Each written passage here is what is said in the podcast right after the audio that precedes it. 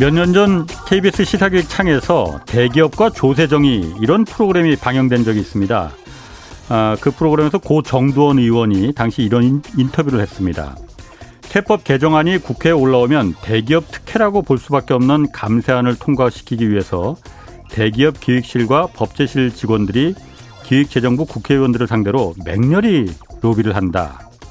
국회의원이란 악어를 움직이기 위해서 대기업의 악어새들이 얼마나 분주하게 움직이던지 결국 공생관계인 악어와 악어새가 누가 봐도 재벌 대기업만을 위한 세법 개정안을 통과시키더라는 겁니다. 이 때문에 가장 우리나라에서 돈을 많이 버는 삼성전자가 이런저런 명목으로 세액 공제를 받아서 실제로 내는 실효 법인세율은 어떨 때는 인천의 주물공장보다도 낮아진 적이 있었습니다. 어제 기획재정부에서 올해 세법 개정안을 새로 내놨습니다. 반도체와 배터리 등 전략기술 개발에 투자하는 기업들에게 일조 오천억 원가량의 세금을 깎아주겠다는 건데 이 중에서 약 육십 퍼센트는 대기업의 혜택이 돌아갑니다. 홍남기 부총리는 이게 대기업 감세가 아니라고 애써 강조했습니다. 삼십 대 재벌기업이 투자하는 대신 사내 유보금으로 쌓아둔 돈이 현재 천백조 원에 육박합니다. 세금은 누군가를 깎아주면 반드시 그만큼 다른 누군가의 호주머니에서 더 걷어야 합니다. 여러분들이 그 누구가 되지 않으려면 두 눈 부릅뜨고 감시해야 합니다. 네, 경제와 정의를 다잡는 홍반장 케이비에스 기자 홍사원입니다. 경제쇼 유튜브뿐만 아니라 콩 앱으로도 보실 수 있습니다. 콩 앱 하단에 있는 캠코더 마크 누르시면 됩니다. 자, 홍사원의 경제쇼 출발하겠습니다.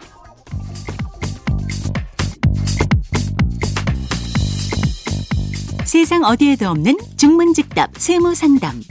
정직하고 지혜로운 납세의 길잡이 친절한 수남씨, 안수남 세무사를 만나보세요.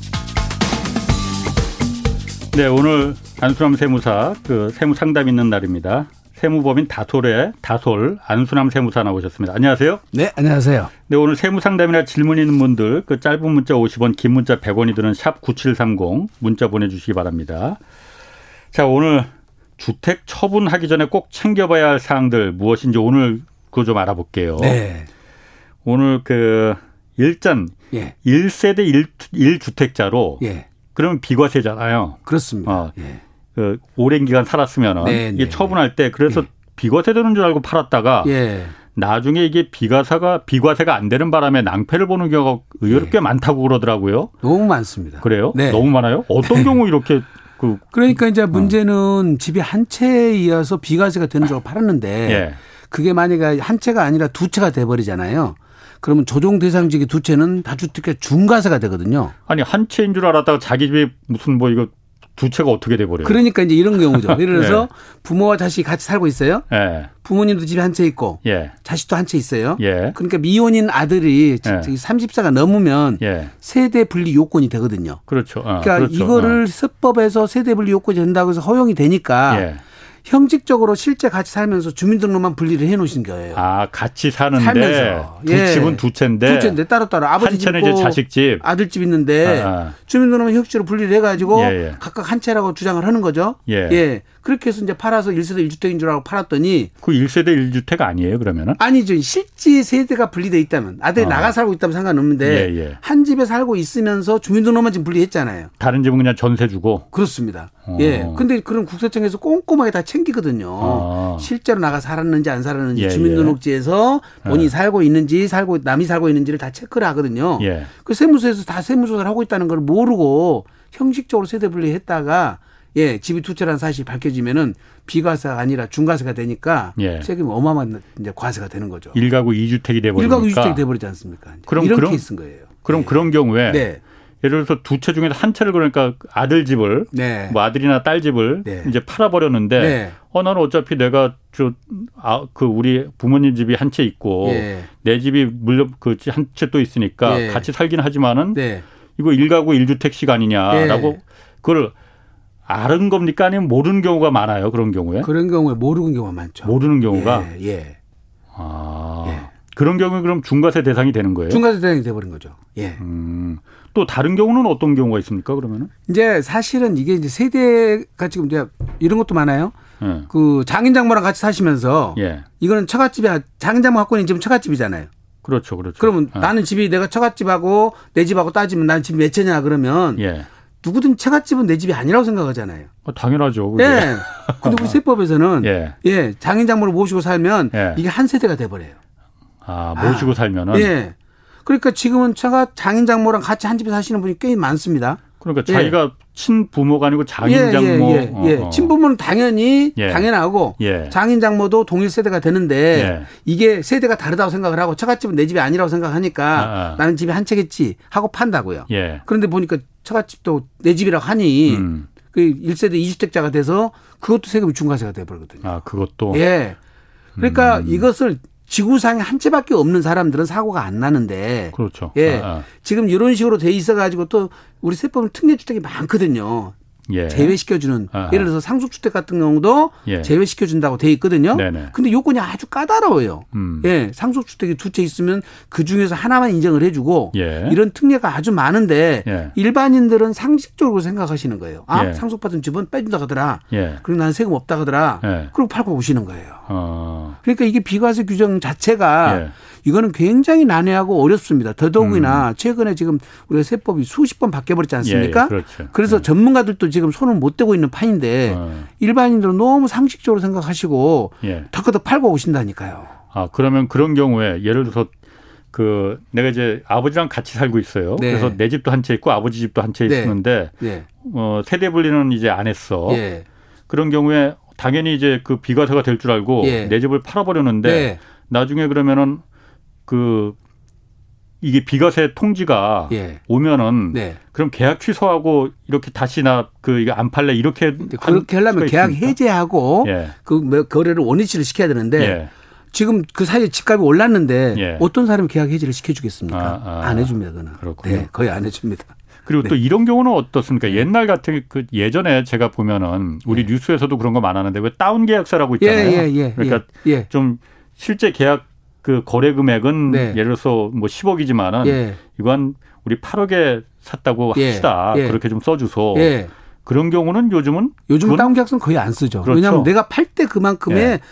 차익이 더 늘어나 버리니까. 예, 예. 근데 지금 이제 거꾸로 업 계약서를 써달라고 그러거든요. 업 계약서? 예. 더 높게 팔았다고? 지금 예를 들어서 집을 육억짜리를 파는데 예. 그분은 비과세예요. 아, 파는 사람 파는 사람이 집주인, 예. 그럼 육억이든 팔억이든 아, 어차피 세금 없잖아요. 구억 이하니까. 예, 예. 그러니까 이제 사는 사람 입장에서는 예. 업계약서를 써가지고 내가 팔 때 세금을 줄이려고 그렇죠. 어차피 전 사람은 비과세니까 예. 육억짜리를 팔억으로 써주세요. 예. 특히 건설업자들이 그렇게 좀 하는 분들이 많이 있어요. 음. 그러면 이억을 더 업을 시켜주고 예. 어차피 세금은 안 나가니까 예. 자기가 조금 수수료를 더 준다고 하면 이제 그걸 챙기거든요. 그런데 예. 그게 세무조사에서 걸리면 예. 이억을 업 시켜 더 업시켜준 게 나타나잖아요. 예. 그럼 비과세 금액 중에서 업시켜준 금액만큼 비과세를 안 해버려요. 안 해줘요. 어. 그러니까 이제 세금 폭탄 맞는 거예요.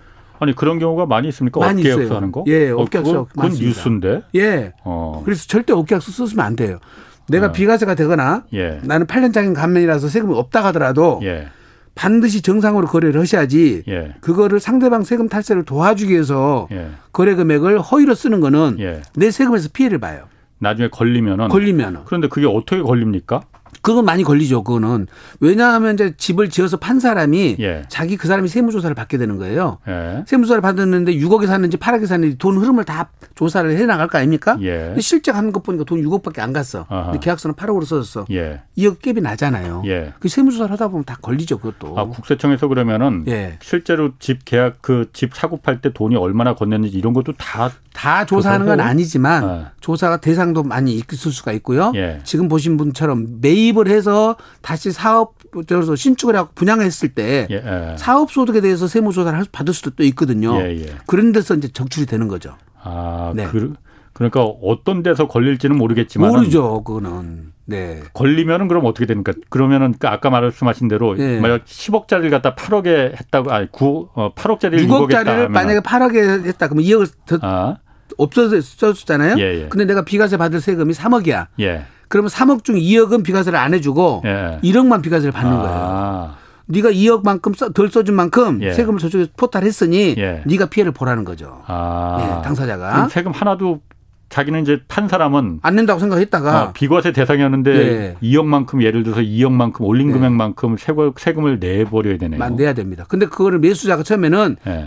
각서를 다 써주거든요. 혹시 당신 세금 나오면 내가 책임져 줄게. 어, 그런데 그 사람이 부도 나서 연락이 안 돼버리거나. 예, 그다음에 나중에 했지만 소송에서 찾아가라고 하면 안 해주죠. 그 사람이. 그렇죠. 배째라 해버리면. 맞아요. 어. 예. 그런 그렇겠네요. 경우가 꽤 많이 있습니다. 예. 그렇군요. 네. 아유, 뭐 그 세무사님 나오시니까 또 뭐 그냥 벌써부터 막 그 질문이 쏟아지니까 제가 예. 몇 개만 좀 예. 먼저 소화를 할게요. 예. 어, 황윤희 님이 예. 양도세 비과세 상한선이 구억에서 예. 십이억으로 바뀐 건가요? 예. 어, 아직은 어? 안 바뀌었고요. 아, 그렇죠. 지난번에 저희들이 아. 이제 그 대책에 나왔는데 예. 지금 아마 의원입법으로 예. 어제 발표된 세무 그 정기직 국회에서 예. 지금 그 개정세법에 대해서는 입법 예고된 그렇죠. 사항에서 예. 빠져 있어요. 예. 아마 이거는 민주당이 의원입법으로 될 것 같습니다. 이게 시행령 사항이거든요. 그러니까 민주당 당론으로 그때 한 거는 양도세는 그 말하지 않았었잖아요. 예. 종부세만 얘기하지 않았었나? 양도소득 일 세대주택 비과세 규정을 예. 구억에서 십억으로 높이겠다고 했고요. 아. 이번에 입법 예고된 것은 법률 사항만 입법 예고가 된 거니까 예. 이거는 시행령 사항이라 네. 지금 시행령에서는 빠져 있다. 예. 대신 이거는 시행령에 음. 들어갈 것이라고 보여져요. 예. 예. 예. 네. 칠팔구팔 님이 네. 서울에 주택이 하나 있고 네. 미등기된 농가주택 증여받으면 이것도 이 주택인가요? 이렇게. 예.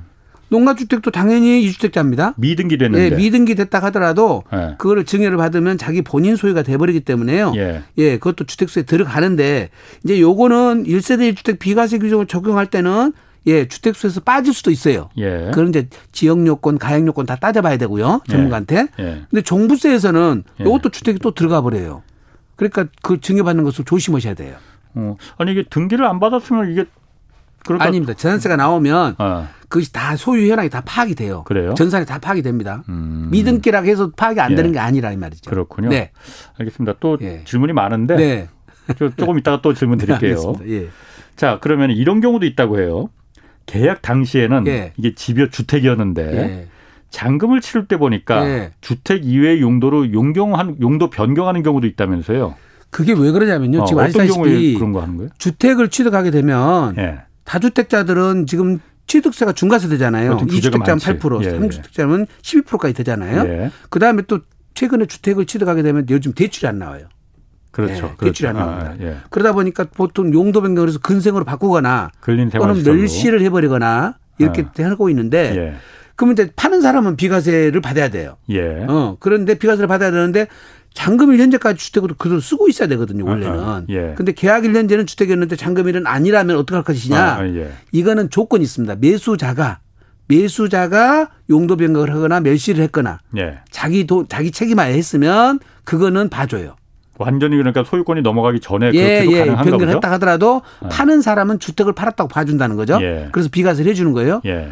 반대로 이제 거꾸로 이 사람 다주택자 중과세 규정이 적용되는 사람이에요. 예. 그럴 때는 이게 이제 계약 일 년제 주택이 있었고 잔금 일 년제 용도 변경이 했다 하더라도 음. 주택으로 취급되니까 중과세 될 가능성이 높죠. 예. 이거는 내가 주택이 아니라고 중과세가 아니라고 생각하시면 안 된다는 거예요. 음. 예. 그래서 그거는 꼭 전문가하고 상의하셔가지고 또 완벽하게 이거는 컨설팅을 받으셔야 됩니다. 그런데 어떤 예. 경우 이런 경우가 있어요? 그러니까. 집이 집이었는데 네. 그걸 갖다 주택 이외의 용도로다가 그 변경할 용도를 변경하는 용도 변경하려면 계약금만 주고 중도금 어. 지불했거나 잔금 어, 어. 지불 전에 그걸 근린생활시설로 용도로 바꾸는 거예요. 그러면 그래, 대출이 나오고 사는 사람이 아, 아. 그러면 취득세를 근린생활시설로 물으니까 중과세를 안 먹고 아 근생시설로 되니까는 예. 주택이 아니니까 예. 아. 그러면 이제 파는 사람은 그걸 주택을 팔았냐 근생을 팔았냐 이 문제예요. 예예. 예. 그러니까 세법적으로는 그건 주택을 팔았다고 보는 거다 이 말이지. 그래서 음. 비과세 규정을 적용받을 수 있는 사람은 비과세를 예. 적용을 해 주는 거고 예. 이제 중과세 되는 사람은 주택이 아니라고 봐서 중과세를 안 해야 될 거 아니에요 그러면? 예. 그건 여전히 중과세를 한다 이 말이죠. 아. 예. 그래서 그걸 꼭 전문가하고 상담받고 이거를 용도 변경을 하시고 넘겨야지 예. 나는 지금 중간에 용도 변경 됐으니까 예. 주택이 아니라고 나는 중과세가 아니라고 생각을 하시면 큰일 난다 이 말이에요. 그렇군요. 네. 네. 그리고 지금 그 제가 이제 세무사님 그 기고하신 글들도 한번 쭉 제가 봤거든요. 네, 근데 거기 네. 보니까 재밌는 게 네. 저는 사실 잘 이해를 못 하겠더라고요. 네. 주택을 거래할 경우에 가장 중요한 부분이 네. 그 세금을 중과세 맞느냐 안 맞느냐 네. 이거 네. 가장 중요한 부분이 네. 자기가 주택을 몇 채 갖고 있는지 이거 확실히 알아야 된다. 네. 집을 네. 아니 자기가 집을 몇 채 갖고 있는지 모르는, 셀 수 없는 사람도 있어요. 예. 아니 그러니까 이 집이 내 집이다 아니다 이걸 모르는 사람은 없는 거 아니에요. 근데 제가 한번 질문해 볼까요? 어. 시골에 있는 집을 예. 쓰러져 가는데 예. 십 년간 비워놨어요. 예. 예. 그럼 그게 주택수에 들어갈 것 같아요, 안 들어갈 것 같아요? 그러니까 내, 수, 내 등기로 돼 예, 있는데 시골에 있는 집이 그건 주택으로 들어가겠죠. 들어가겠죠. 들어가죠. 네. 그거는. 근데 어. 그것이 완전 폐가락해서 예. 복구를 할 수 없을 정도. 복구하는 부위 신축 비 복구 비용이 신축 비용보다 더 들어간다. 예. 그건 폐가로 봐주거든요. 예. 그때는 주택이 아니에요. 아, 예. 복, 그걸 누가 판단을 해요? 그러니까 이제 그런 것이 애매모호하잖아요, 지금. 예. 그런 상태에서 파, 팔았는데 예. 폐가라고 판정되는 부분이 예. 보는 사람에 따라 다르잖아요. 예. 그렇기 때문에 주택수 들어갈 수도 있고 안 들어갈 수도 있잖아요, 지금 현재. 예. 예. 좀 생활형 숙박시설이라는 게 있어요. 예. 생활형 숙박시설. 예. 근데 이게 사람이 들어가 살아요. 장기 거주를 하고 있어요. 펜션 말하는 거예요? 아닙니다. 그 뭘 요즘 생숙이라고 해가지고 예. 생활형 숙박. 아파트 오피스텔이랑 똑같이 지어요. 예. 그래서 세입자들이 들어가서 실제 살고 있어요, 거기에. 예. 예. 아. 그러면 실제 지금 장기로 살고 있는데 렌트에 살고 있는데 예. 이걸 주택으로 봐줄 것이냐 안 봐줄 것이냐 이 문제예요. 그 오피스텔 지금 오피스텔 어, 분양받았는데 오피스텔. 어. 오피스텔 들어가서 내가 지금 살고 있어요. 예. 근데 내가 일반 사업자로 사업자 등록 되어 있어요. 예, 예. 그럼 이때 주택수에 들어가냐 안 들어가냐. 음. 오피스텔은 그게 그러니까 주택으로 구분되는 게 있고 그래서 뭐 그거는 좀 따져볼 여지가 많이 있다면서요. 예. 제가 그 얘기는 좀 들은 것 같아요. 그러니까 이렇게 예. 지금 말씀드린 펜션도 마찬가지입니다. 예. 펜션으로 지금 지었는데 그것을 단독주택, 다가구 주택으로 지어서 펜션을 하는 사람들이 있어요. 예. 근린 생활로 지었으면 상관이 없는데 예. 펜션을 했을 때 이것이 주택수에 들어가냐 안 들어가냐. 이게 주택을 우리가 아파트라든지 연립주택이라든지 단독주택처럼 딱 눈에 들어오는 거 이거는 문제가 안 돼요. 그렇죠. 사실은. 아, 네. 근데 지금 보신 것처럼 이게 주택수에 들어갈 수도 있고 안 들어갈 수도 있고 뭐 뭐가 주택인데 아까 보신 것처럼 아. 등기 안 난 주택인데 이게 등, 주택으로 내가 카운트가 되냐 안 되느냐 네. 세무서도 아느냐 모르냐 이런 것 때문에 아. 굉장히 판단이 어렵습니다. 사실은. 그리고 어. 집에 한 채인지 두 채인지를 잘 모르는 분들이 많아요. 아 그래요? 네. 그러니까 지구상에 네. 건물 하나밖에 없는데 내가 그걸 살고 있는 집이다 그런 분들은 헷갈릴 네. 거 없죠. 예. 헷갈릴 거 없는데 아. 건물 형태에 따라서. 그러면 예. 제가 말씀드린 다가구 주택은 주택을 한 채로 볼 거예요? 두 채로 볼 거예요? 그건 한 채라고 하잖아요. 다세대가 아니고 다가구 주택은. 그렇게 지금 잘못하고 계시잖아요. 우리 세법적으로는 그건 공동주택이거든요. 어. 예. 그러니까 공동주택이에요. 다가 한 가구로 등기를 해서 그 안에 예. 쪼개져서 많이 그러니까 놓는 거 아니에요? 예. 건축법상으로는 주택법상으로는 단독주택이 맞아요. 예, 예. 근데 우리 세법상으로는 공동주택이라고요. 그게. 아. 가구당으로 따진다고요. 예. 그래요? 네. 음. 근데 이제 다만 비과세를 적용할 때는 네. 그걸 한꺼번에 다 팔았다. 그러면 예. 한 채로 봐주는 거예요. 그때는. 특례가 예. 있어요. 아, 예. 예. 한꺼번에 팔았을 때는. 예. 근데 그걸 나눠서 지분으로 팔았다. 아. 그건 공동주택도 보는 거예요. 음. 케이스마다 다 다르게 해석을 하고 있거든요. 예. 음. 그, 저기, 그거 좀 한번 설명해 주세요. 오피스텔 같은 경우에. 네. 어, 이게 그러니까 투자로다가 누가 그 제 주변에서도 그런 수익 친구들 좀 있어요. 네, 네. 임대해 주려고. 예. 근데 그걸 갖다가 어, 자기 소유로다가 하면은 예. 이게 어떨 때는 이주택이 돼버리는 경우도 있더라는 거예요. 오피스텔이 사실은 우리 예. 세금의 황당한 과세 사례 중에 예. 일 위가 오피스텔이에요. 일 위가 그럴 예. 것 같아요. 어. 그러니까 분양하시는 분들이 예. 오피스텔은 주택이 아니기 때문에 예. 주택의 규제를 안 받는다. 저도 그런 광고 많이 봤어요. 예. 어. 그다음에 이주택자 중과세도 안 먹는다. 예. 종부세도 안 낸다. 예. 예. 그렇게 선전을 하잖아요. 예. 자, 근데 양도소득세나 종부세에서는 예. 이게 실제로 거주용으로 쓰면 주택이 돼버리거든요. 거주용으로 쓰면? 예, 예. 주거용으로 쓰면 세입자가. 아니, 그 용도가 네. 주택이냐 업무용이냐 이게 아예 인허가 날 때 나잖아요. 아, 그거는 업무시설로 허가는 나는데요. 예. 그게 준주택으로 또 표기가 돼 있어요. 아하. 준주택이란 뭐냐면 업무시설로 쓰고 거기에 예. 세, 저기 생활시, 생활하고 숙식을 할 수 있도록 만들어졌으니까 예. 일을 하다가 잠을 자면 예. 주된 용도인 업무시설로 보도록 돼 있어요. 그런데 예. 일을 안 하고 온전히 거주용으로만 쓰면 음, 음. 그때는 주택으로 보겠다는 거거든요. 아. 근데 이제 그거를 내가 분양받을 때 부가세를 환급받았는데 예. 이게 주택으로 사용하면 그 환급받은 부가세를 추징당해요. 아, 업무용으로 쓸 때만 부가세를 환급받으니까. 예. 그래서 이제 일반 사업자로 사업자 등록을 해놓고 예. 세입자한테 주민등록 전입을 하지 마라. 확정일자 음, 음, 음. 받지 마라. 이 조건으로 임대를 주거든요. 예. 예. 그래서 나는 아 괜찮구나. 일반 사업자로 등록이 돼 있고 예. 세입자가 주민등록 안 와 있고 확정일자도 안 받아놨으니까 예. 업무용으로 인정을 해 주겠지 하고 내 집을 그냥 파는 거예요. 그런데 예. 세무서에서는 현장 하기로 가보는 거예요. 음. 세입자가 뭘로 쓰는가 음. 보고 예. 봤더니 주민등록 안 옮겨놨는데 실제 살고 있어요. 예. 그럼 주택이에요. 그럼 다주택이 이주택자가 되잖아요. 그럼 비과세가 안 돼버리잖아요. 아. 그리고 오피스텔 이억짜리 때문에 세금 십삼억 맞은 사람도 저희들의 사무실 오셨어요.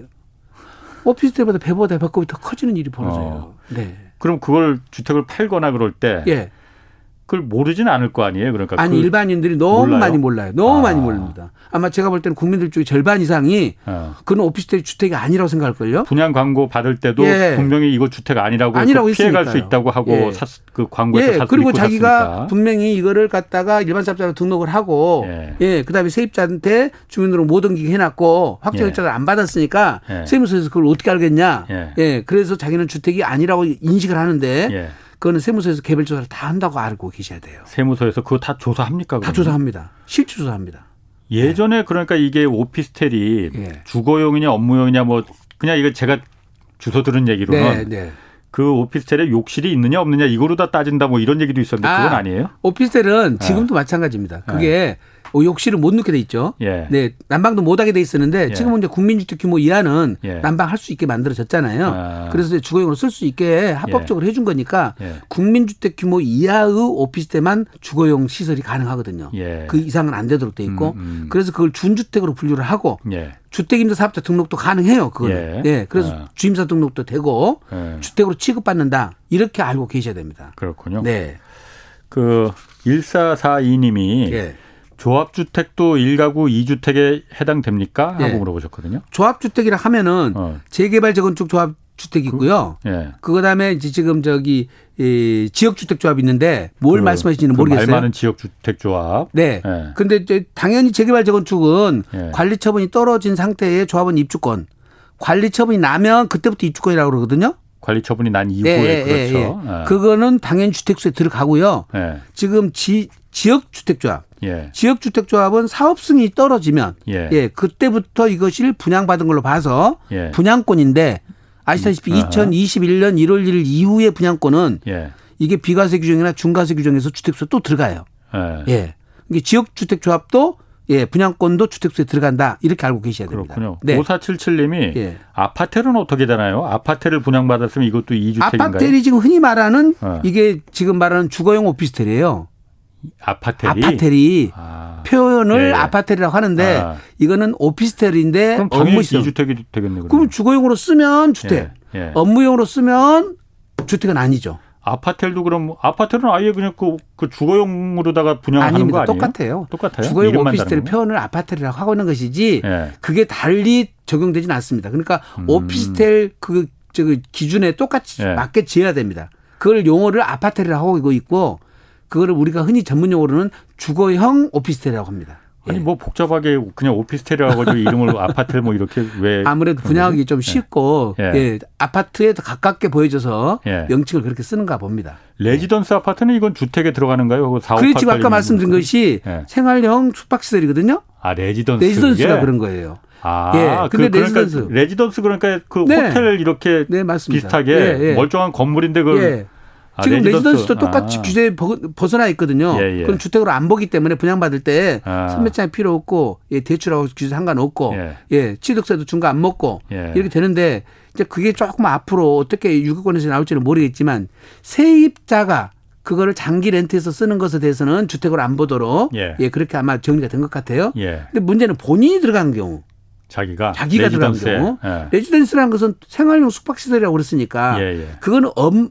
영업용으로 써야 되잖아요. 아, 원래는. 예, 예. 예, 그게 본인이 들어가서 살면 안 그렇지. 되거든요. 예, 예. 근데 본인이 들어가서 살았을 때는 어떻게 할 것이냐는 문제가 아직 국세청의 유권에서는 없는 것 같은데 이게 지금 고민스러울 것 같습니다. 국세청도. 예. 본인이 자기 돈 내고 자기가 그걸 사서 들어갔으면 그거는 자기가 살 집이라고 봐야 되는 거예요. 그러니까 실제 보면 실질과세 원칙에 따르면 예. 오피스텔하고 다를 거 없거든요. 그렇지. 지금 생활용 예, 예. 숙박시설인 것이 다 취사시설도 가능하고 예. 지금 말씀드린 샤워시설, 예. 화장실 다 준비 구비되어 있거든요. 예. 예. 그러니까 그러니까 주거에 적합한 시설이 갖춰졌고 예. 실제 주거용으로 쓰고 있다면 주택으로 봐야 되는데 예, 원래는 세입자 렌트로 쓰도록 돼 있었는데 예. 예, 렌트로 안 쓰고 본인이 썼을 때가 좀 이제 지금 예, 음. 판단이 달라질 것 같습니다. 그렇군요. 예. 예.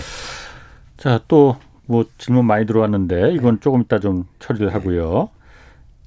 아까 이제 다가구 주택, 다세대 주택 네. 말씀하셨잖아요. 예, 예. 그러니까 다가구 주택 처, 저는 처음엔 사실 그 똑같은데 예. 복, 복 그 겉보기는 똑같은데 네. 그게 다세대하고 다가구하고 다르더라고요. 그러니까. 예, 다릅니다. 예.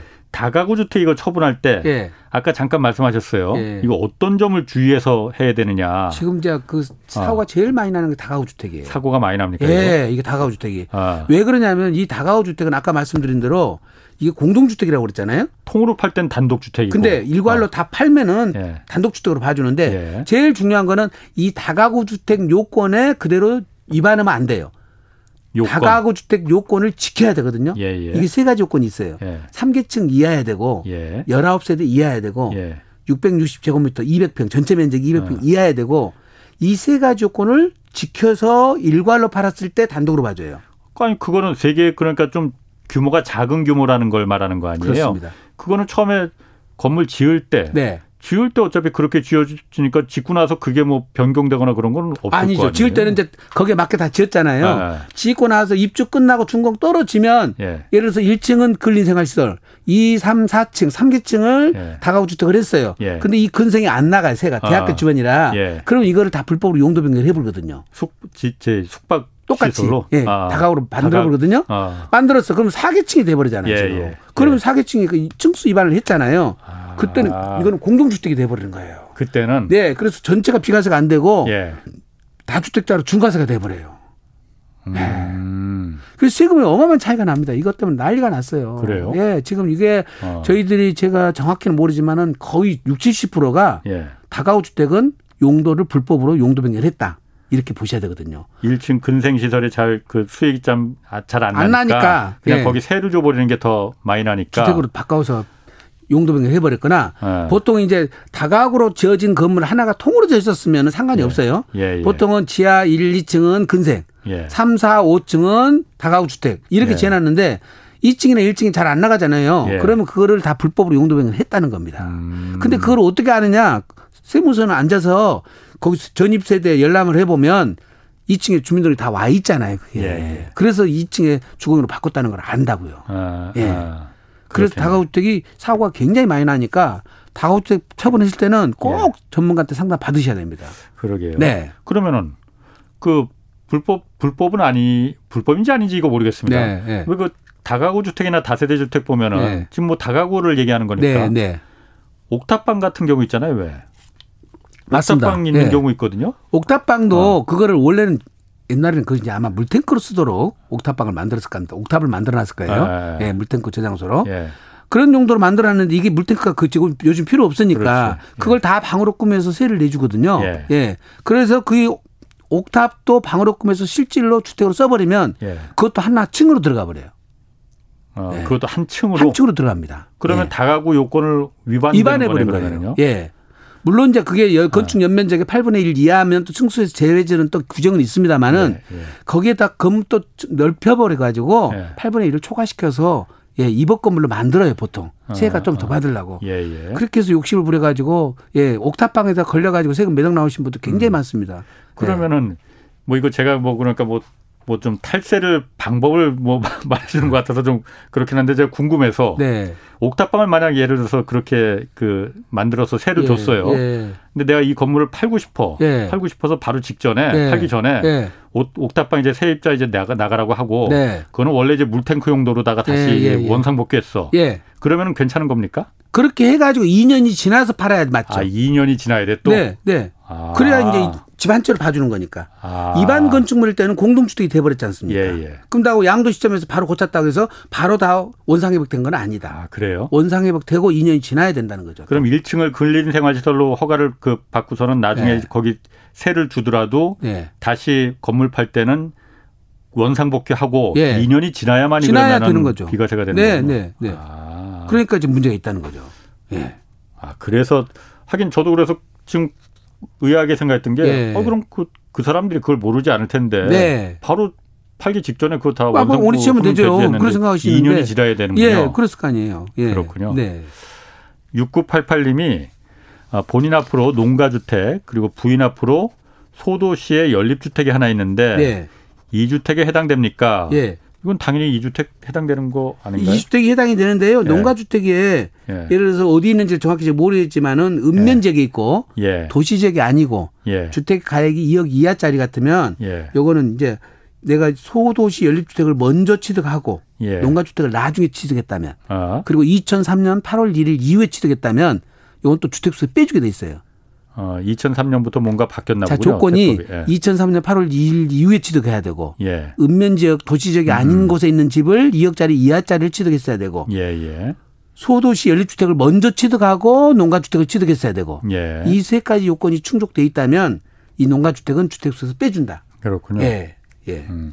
사공구이 님이 이천이십일 년 이월에 예. 오피스텔 분양권을 팔고 예. 양도세를 팔천만 원가량 냈대요. 예. 올 시월에 예. 상가를 오천만 원 손해를 보고 팔면은 예.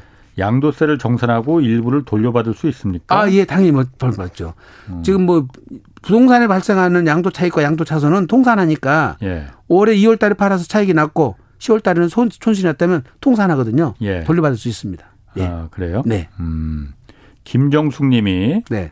어, 시골집 한 채와 파주의 공장으로 되어 있는 백 평 대지에 주거만 하다가 네.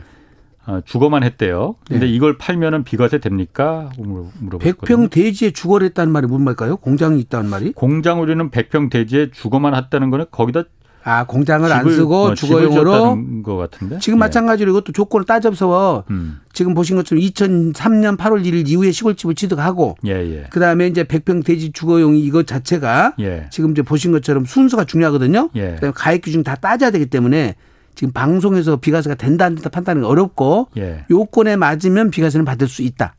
예. 어. 그러니까 그건 직접 따져야 되고 만약에 요건이 비과세 요건이 안 되면 시골집을 팔고 이 년 있다가 팔아야 비과세 되거든요. 예. 다주택자라서 올해부터는 예. 바로 비과세가 안 됩니다. 이제. 예. 예. 예. 그래서 음. 전문가한테 꼭 상담 받고 파셔야 되겠네요. 그런데 이런 경우에 예를 들어서 파주에 있는 그 백 평 부지에 네. 원래 공장 용도로 공장 짓기로 했는데 네. 거기 집을 지었으면은 공장 용도 상관없어요. 아 그래요? 예. 공장 용도 공장 용지에다가 주택을 지었던 예. 공장으로 지었는데 주택으로 내부를 개조해서 살았던 예. 실제 주택으로 썼으면 되거든요.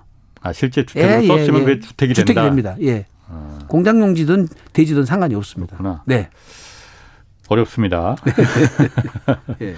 자, 그 일 세대 일 주택 이게 비과세 규정이나 네. 이게, 이게 비과세냐 아니면 중과세냐 이걸 네. 이게 다주택자냐 아니면 일 주택자냐 이걸 네. 규정을 적용하는데 가장 어려운 분야가 네. 어려운 게 이제 재개발, 재건축. 예, 예, 이게 예. 워낙 뭐 단계가 많으니까. 맞습니다. 예. 그거라고 하던데 네.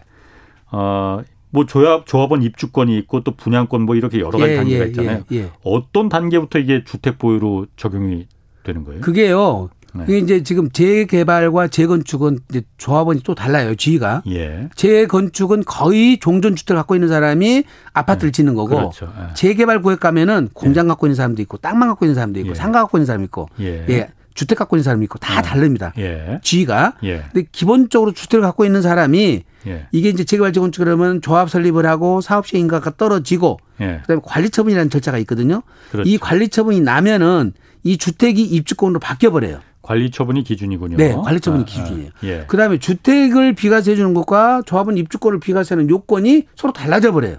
음. 근데 이거 지금 파시는 분은 예. 관리처분이 나도 내가 그 집에서 여전히 살고 있거든요. 그렇죠. 그렇죠. 예. 어. 살고 있어요. 그냥. 예. 달라진 거 하나도 없거든요. 예, 예. 근데 세법적 지위에서 다 달라졌는데 예. 당신은 그냥 살던 집이니까 똑같다고 생각을 하시는 거예요. 예. 이거는 이제 큰일 날 일이 많죠. 그래서. 재개발 재건축 음. 그래서 어렵습니다. 예. 그러니까 관리처분 이전과 이후. 예. 그러니까 저기 그 지위가 달라지고. 예. 어, 관리처분 나기 전까지는 그러니까 주택이고 주택이다가 그 이후에는 조합원 입주권이 돼가지고 예. 음. 비과세 요건도 달라지고 중과세 예. 요건도 달라지고 예. 예. 장기 보유 특권도 달라져 버리고 예. 다 달라집니다. 그래서 세금 차이가 굉장히 달라지는데 예. 일반인들은 살 때 예. 내가 그걸 토지 건물을 샀다고 생각하거든요. 주택을 샀다고 생각하거든요. 그런데 그렇죠, 관리처분이 그렇죠. 떨어진 다음에 사면은 예. 그건 주택을 산 게 아니에요. 조합은 입주권을 산 거지. 예, 예. 예. 그때 입주권을 사가지고 내가 만약에 아파트가 돼서 팔 때는 예. 준공 아파트, 새로 난 아파트가 준공 떨어진 다음부터 기산을 해줘요. 이 년 어. 보유를. 예, 예, 예. 예. 어. 근데 관리처분이 나기 전에 주택을 산 사람은 예. 지금 산 날로부터 따져줘요. 아. 하늘과 땅 차이죠. 어, 그러네요. 예.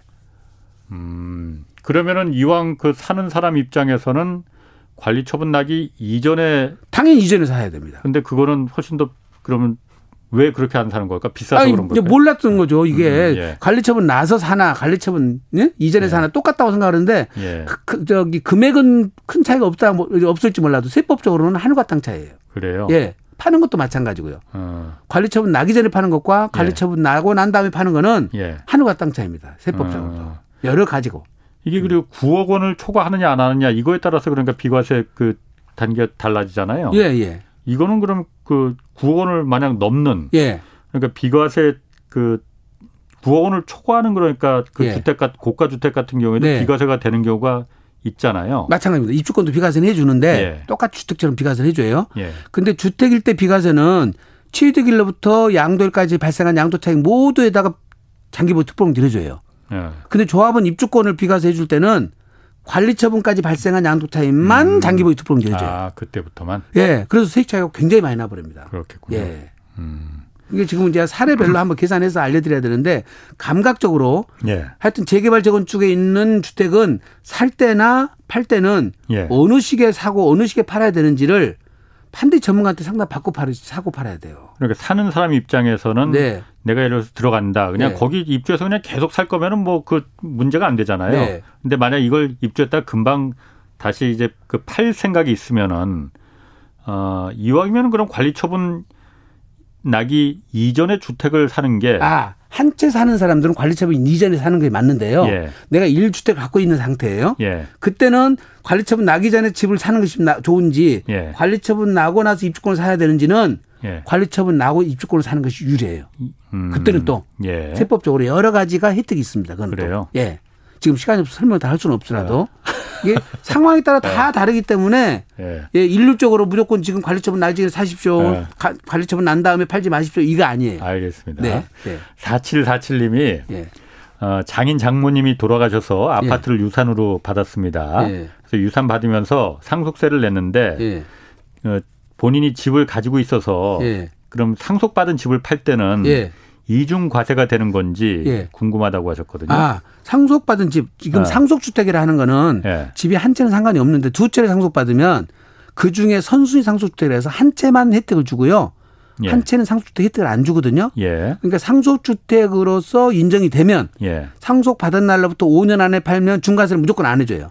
내가 어. 집이 몇 채든 간에. 예, 예, 왜냐하면 예. 부득이하게 취득했으니까. 아, 그렇지. 예. 예, 예. 그래서 선순위 상속주택 인정이 되면은 오 년 안에 파는 것은 중과세는 안 된다. 예. 또 한 가지는 아파트 같은 경우는 상속받을 때 거의 매매사례가 가지고 저, 그, 저기 신고를 하게 되거든요. 예. 그러면 지금 내가 매매사례가로 신고를 해놨는데 이십억의 매매사례가가 잡혔어요. 예. 상속세를 냈어. 예. 그럼 취득가액이 이십억이 되는 거예요. 예, 예. 그래서 어. 이십억에 팔면은 양도차익이 거의 발생하지 않죠. 음. 이게 상속받고 나서 특히 육 개월 안에 팔면은 양도가액이 취득가액이 되어가지고 예. 양도차익이 발생하지 않습니다. 음. 이게 어떤 경우는 육 개월 안에 파는 것이 유리하고 예. 어떤 경우는 육 개월 벗어나는 것이 유리하고 예.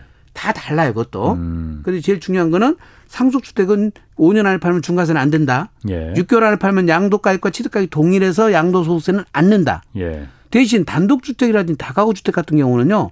공시가격으로 취득가를 잡거든요. 예. 그런데 시세 대비 굉장히 낮잖아요, 이게요. 예. 그래서 만약에 이것이 비과세가 안 되는 경우에는 양도세가 굉장히 많이 나올 수가 있습니다. 음. 그럴 때는 상속세를 예. 신고할 때 공시가격으로 하지 말고 예. 감정평가를 해서 끌어올려 버리는 게 나아요. 감정평가를 해서 네. 감정평가사한테 평가를 받아서 평가를 받아서 예. 이제 이런 경우는 보통 이제 예를 들어서 뭐 집이 한 채밖에 없다고 치고요, 이분이. 예. 예. 집이 없다고 치는데 이거를 갖다가 지금 현재 상속세 해봐야 십억까지는 없거든요, 상속세가. 예. 그래서 집이 이제 예. 지금 현재 공시가격은 삼억이에요. 예. 시가는 십억이에요. 예. 그럼 삼억에 받아서 시가 십억 팔면 양도차익이 세금을 다 내야 되잖아요. 그렇죠. 예. 근데 감정평가라면 이게 팔억까지는 평가액이 나오거든요. 예. 그럼 팔억으로 감정평가를 받아서 예. 상속세 신고하면 어차피 미달이잖아요. 상속세 낼 거 없잖아요. 음, 예. 그리고 예. 나서 팔면은 팔억에 상속받아서 십억에 파는 꼴이 되니까 음, 음. 세금 절세가 되겠죠. 음. 그러니까 이게 절세 전략을 잘 세우셔야 돼요. 알겠습니다. 네, 네. 공육이이님이 어머니 집이 네. 재개발로 사억을 보상을 받았답니다. 예, 예. 그래서 그걸로 이제 세, 세 명의 아들한테 예. 오천만 원씩 준다고 하는데 예. 그럼 증여세는 어떻게 되나요? 하고 물어봤어요. 어, 성인 자녀들한테 오천만 원씩까지 주는 것은 증여세는 없으니까 예, 자신 신고만 하면 됩니다. 그거는. 아, 그건 네.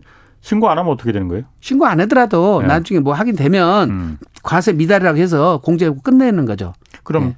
일억씩 만약 준다고 사억을 그 보상받았으니까 네. 일억씩을 세 명의 아들한테 만약 그 준다. 네. 하면은 증여세가 어떻게 되는 거예요? 오천만 원 공제받고 예. 오백만 오천만 원에 대해서 십 퍼센트니까 오백만 원 되겠죠? 오백만 원씩. 예.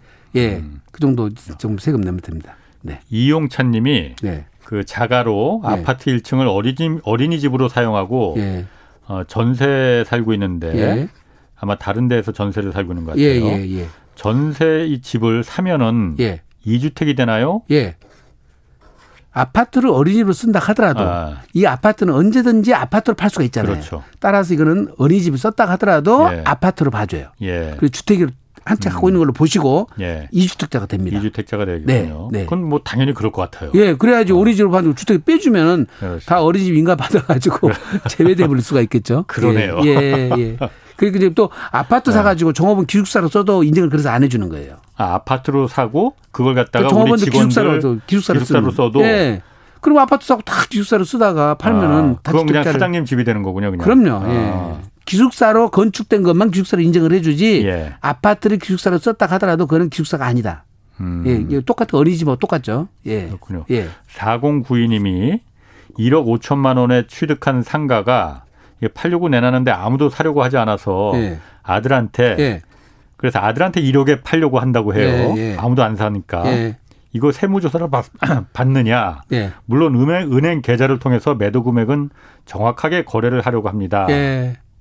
그러니까 이거는 지금 일억 오천 원 언제 중 하셨는지 모르겠지만은 이 년이 경과돼 버렸으면은 일억 오천 원 이제 매매가액은 갖다 쓸 수가 없거든요. 아. 그러면 이제 공시가격 기준시가가 갖다 쓰는데 예, 기준시가는 예. 훨씬 낮게 돼 있고요. 예. 지금 시세 대비 삼십 퍼센트와 삼억 중 적은 금액 사천오백만 원까지 싸게 팔아도 예. 증여세는 안 물려요. 예. 그러니까 뭐 일억 오천짜리 일억 정도 주고 싸게 팔았다 하더라도 예. 시비는 그렇게 걸릴 것 같지는 않습니다. 어. 예. 그럼 예를 들어서 그보다 터무니없이 좀 낮게 하면은 예. 아들한테 그 매도했다 하면은 예. 그건 어떤 경우에 문제가 생겨요? 자, 이제 십억짜리 아파트인데 예. 아들한테 육억이 줘버렸어요. 예. 자, 그럼 양도소득세를 십억에 매겨야 맞지, 맞잖아요. 예, 그렇죠. 그래서 오 퍼센트 차이 이상 나면은 예. 이걸 부당행위라고 그래요. 특수관계자 간에 아. 싸게 거래했으니까 예. 육억 거래한 걸 나 인정 못하겠다. 예. 양도소득세는 그냥 십억으로 과세를 해요.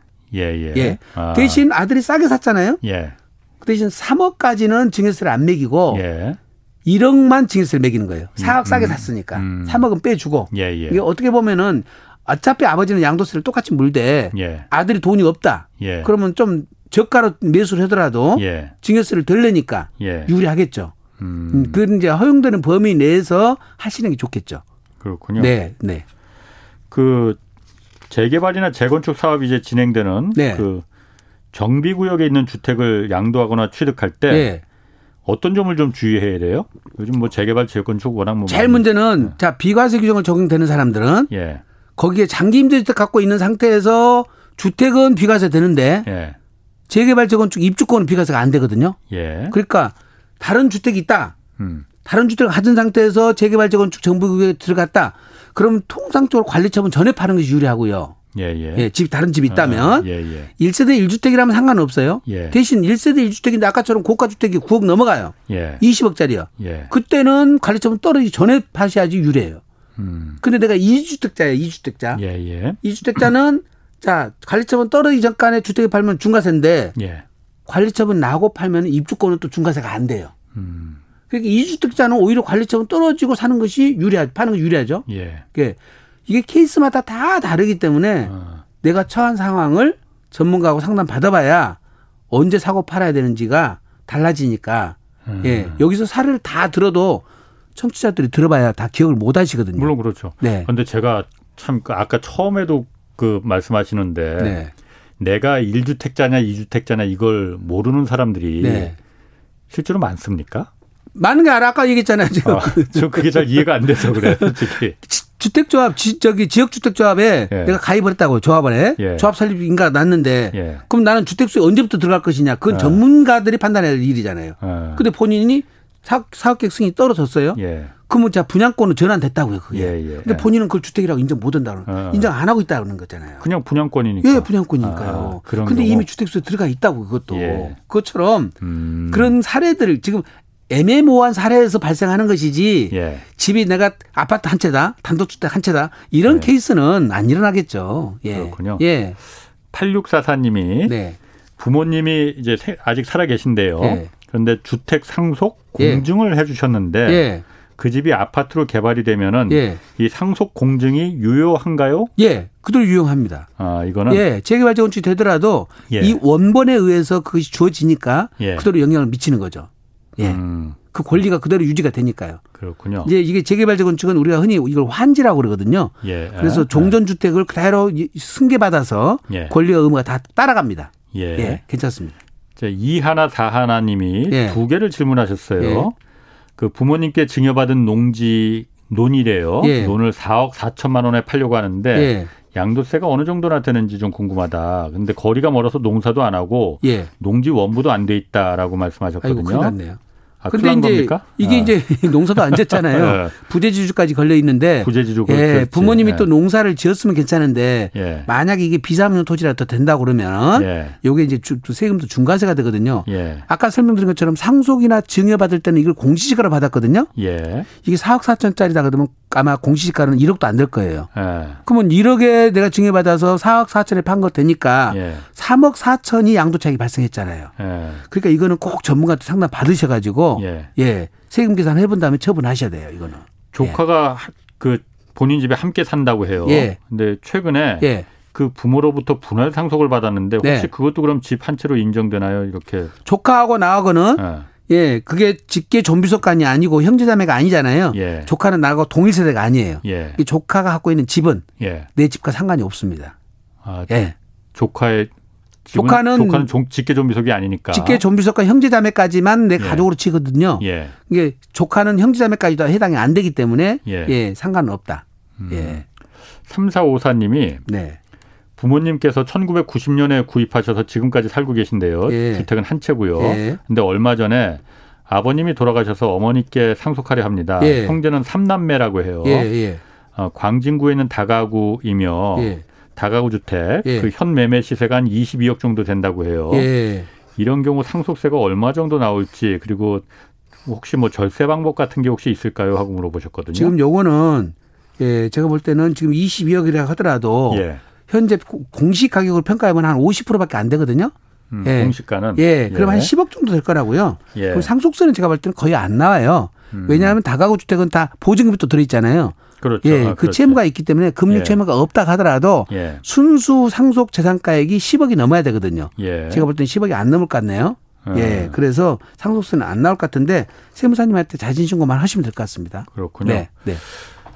어, 뭐 그 제가 준비한 질문보다 예. 그 청취자들 질문을 그냥 예, 예, 더 예. 소화시키는 게 더 나을 것 같아요. 예, 알겠습니다. 예. 어, 최기성 님이 예. 이천십사년 시월에 아파트 구입해서 이천이십일년 예. 구월에 팔억 오천만 원에 매도할 예정인데 예. 오피스텔 한 개 오산에 예. 오산에 오피스텔 한 개를 장기주택 임대 사업자로 임대 중입니다. 예. 이주택자로 이거 중과세 됩니까? 예. 물어보셨거든요. 아닙니다. 지금 여기는 아파트를 내가 이 년 예. 이상 거주를 하고 예. 이 년 이상 거주를 했으면 되거든요. 예. 그다음에 오피스텔 자체는 지금 장기로 하셨다 하니까 예. 요거는 지금 저기 자동 말소될 때까지만 갖고 계시면 되고요. 예. 예. 그렇게 갖고 계시면 일시대주택 비과세 받습니다. 그렇군요. 네. 이칠삼팔님이 네. 일 가구 이주택자였는데 예. 지난 오월 중순에 한 채를 매도 완료했습니다. 예. 예를 들어서 양도세가 이억 정도 나오면 예. 반은 내고 반은 육개월 정도 유예를 받을 수 있다고 들었는데 예. 이거 담보가 없이도 가능한 건가요? 육개월 내는 거는 징수유예를 받으셔야 되는데 예. 징수유예 요건은 좀 까다롭거든요. 예. 근데 아니면 분납으로 지금 하셔가지고 예. 이개월 뒤에 내시는 방법. 예, 이렇게 내셔야 될 것 같고요. 예. 예, 지금 육개월로 해주는 것은 징수에는 잘 안 들어주는데요. 사업자들이나 보통 해주시고 아, 일반 본인이 사람들한테는 일반 사람들 이제 부도가 났거나 예. 뭐 이렇게 부득이한 사유가 발생했으면 예. 징수유예 사유가 해당이 되면 해주지만은 음. 예, 일반적으로는 잘 안 해줍니다. 예. 어, 팔이칠오님이 예. 경남 고성군인데요. 이십오년 전에 상가에 살다가 이십년 전에 아파트를 사서 이사를 하고 지금까지 살고 있는데 예. 주소는 상가 쪽에 그대로 두고 있다고 해요. 예. 아파트를 팔 때 세액은 예. 어느 정도 됩니까? 자, 상가는 예. 지금 사람이 안 살고 실제 상가로 쓴다면 이건 주택수에 예. 빠집니다. 실제가 중요해요. 예, 예. 누구도 안 살면 예. 그러면 아파트는 양도세가 없다고 보시면 되겠고 예. 예, 그래서 상가자가 지금도 세입자가 산다면 예. 그건 두채가 되니까 예. 그건 용도 변경을 하고 예. 이 년이 지나서 팔아야 됩니다. 그렇군요. 네. 알겠습니다. 아, 오늘 말씀 감사합니다. 네, 감사합니다. 지금까지 세무법인 다솔의 안수남 대표와 함께했습니다. 자, 오늘 여기까지 했고요. 내일 다시 뵙겠습니다. 지금까지 경제와 정의를 다 잡는 홍반장, 홍사원의 경제쇼였습니다.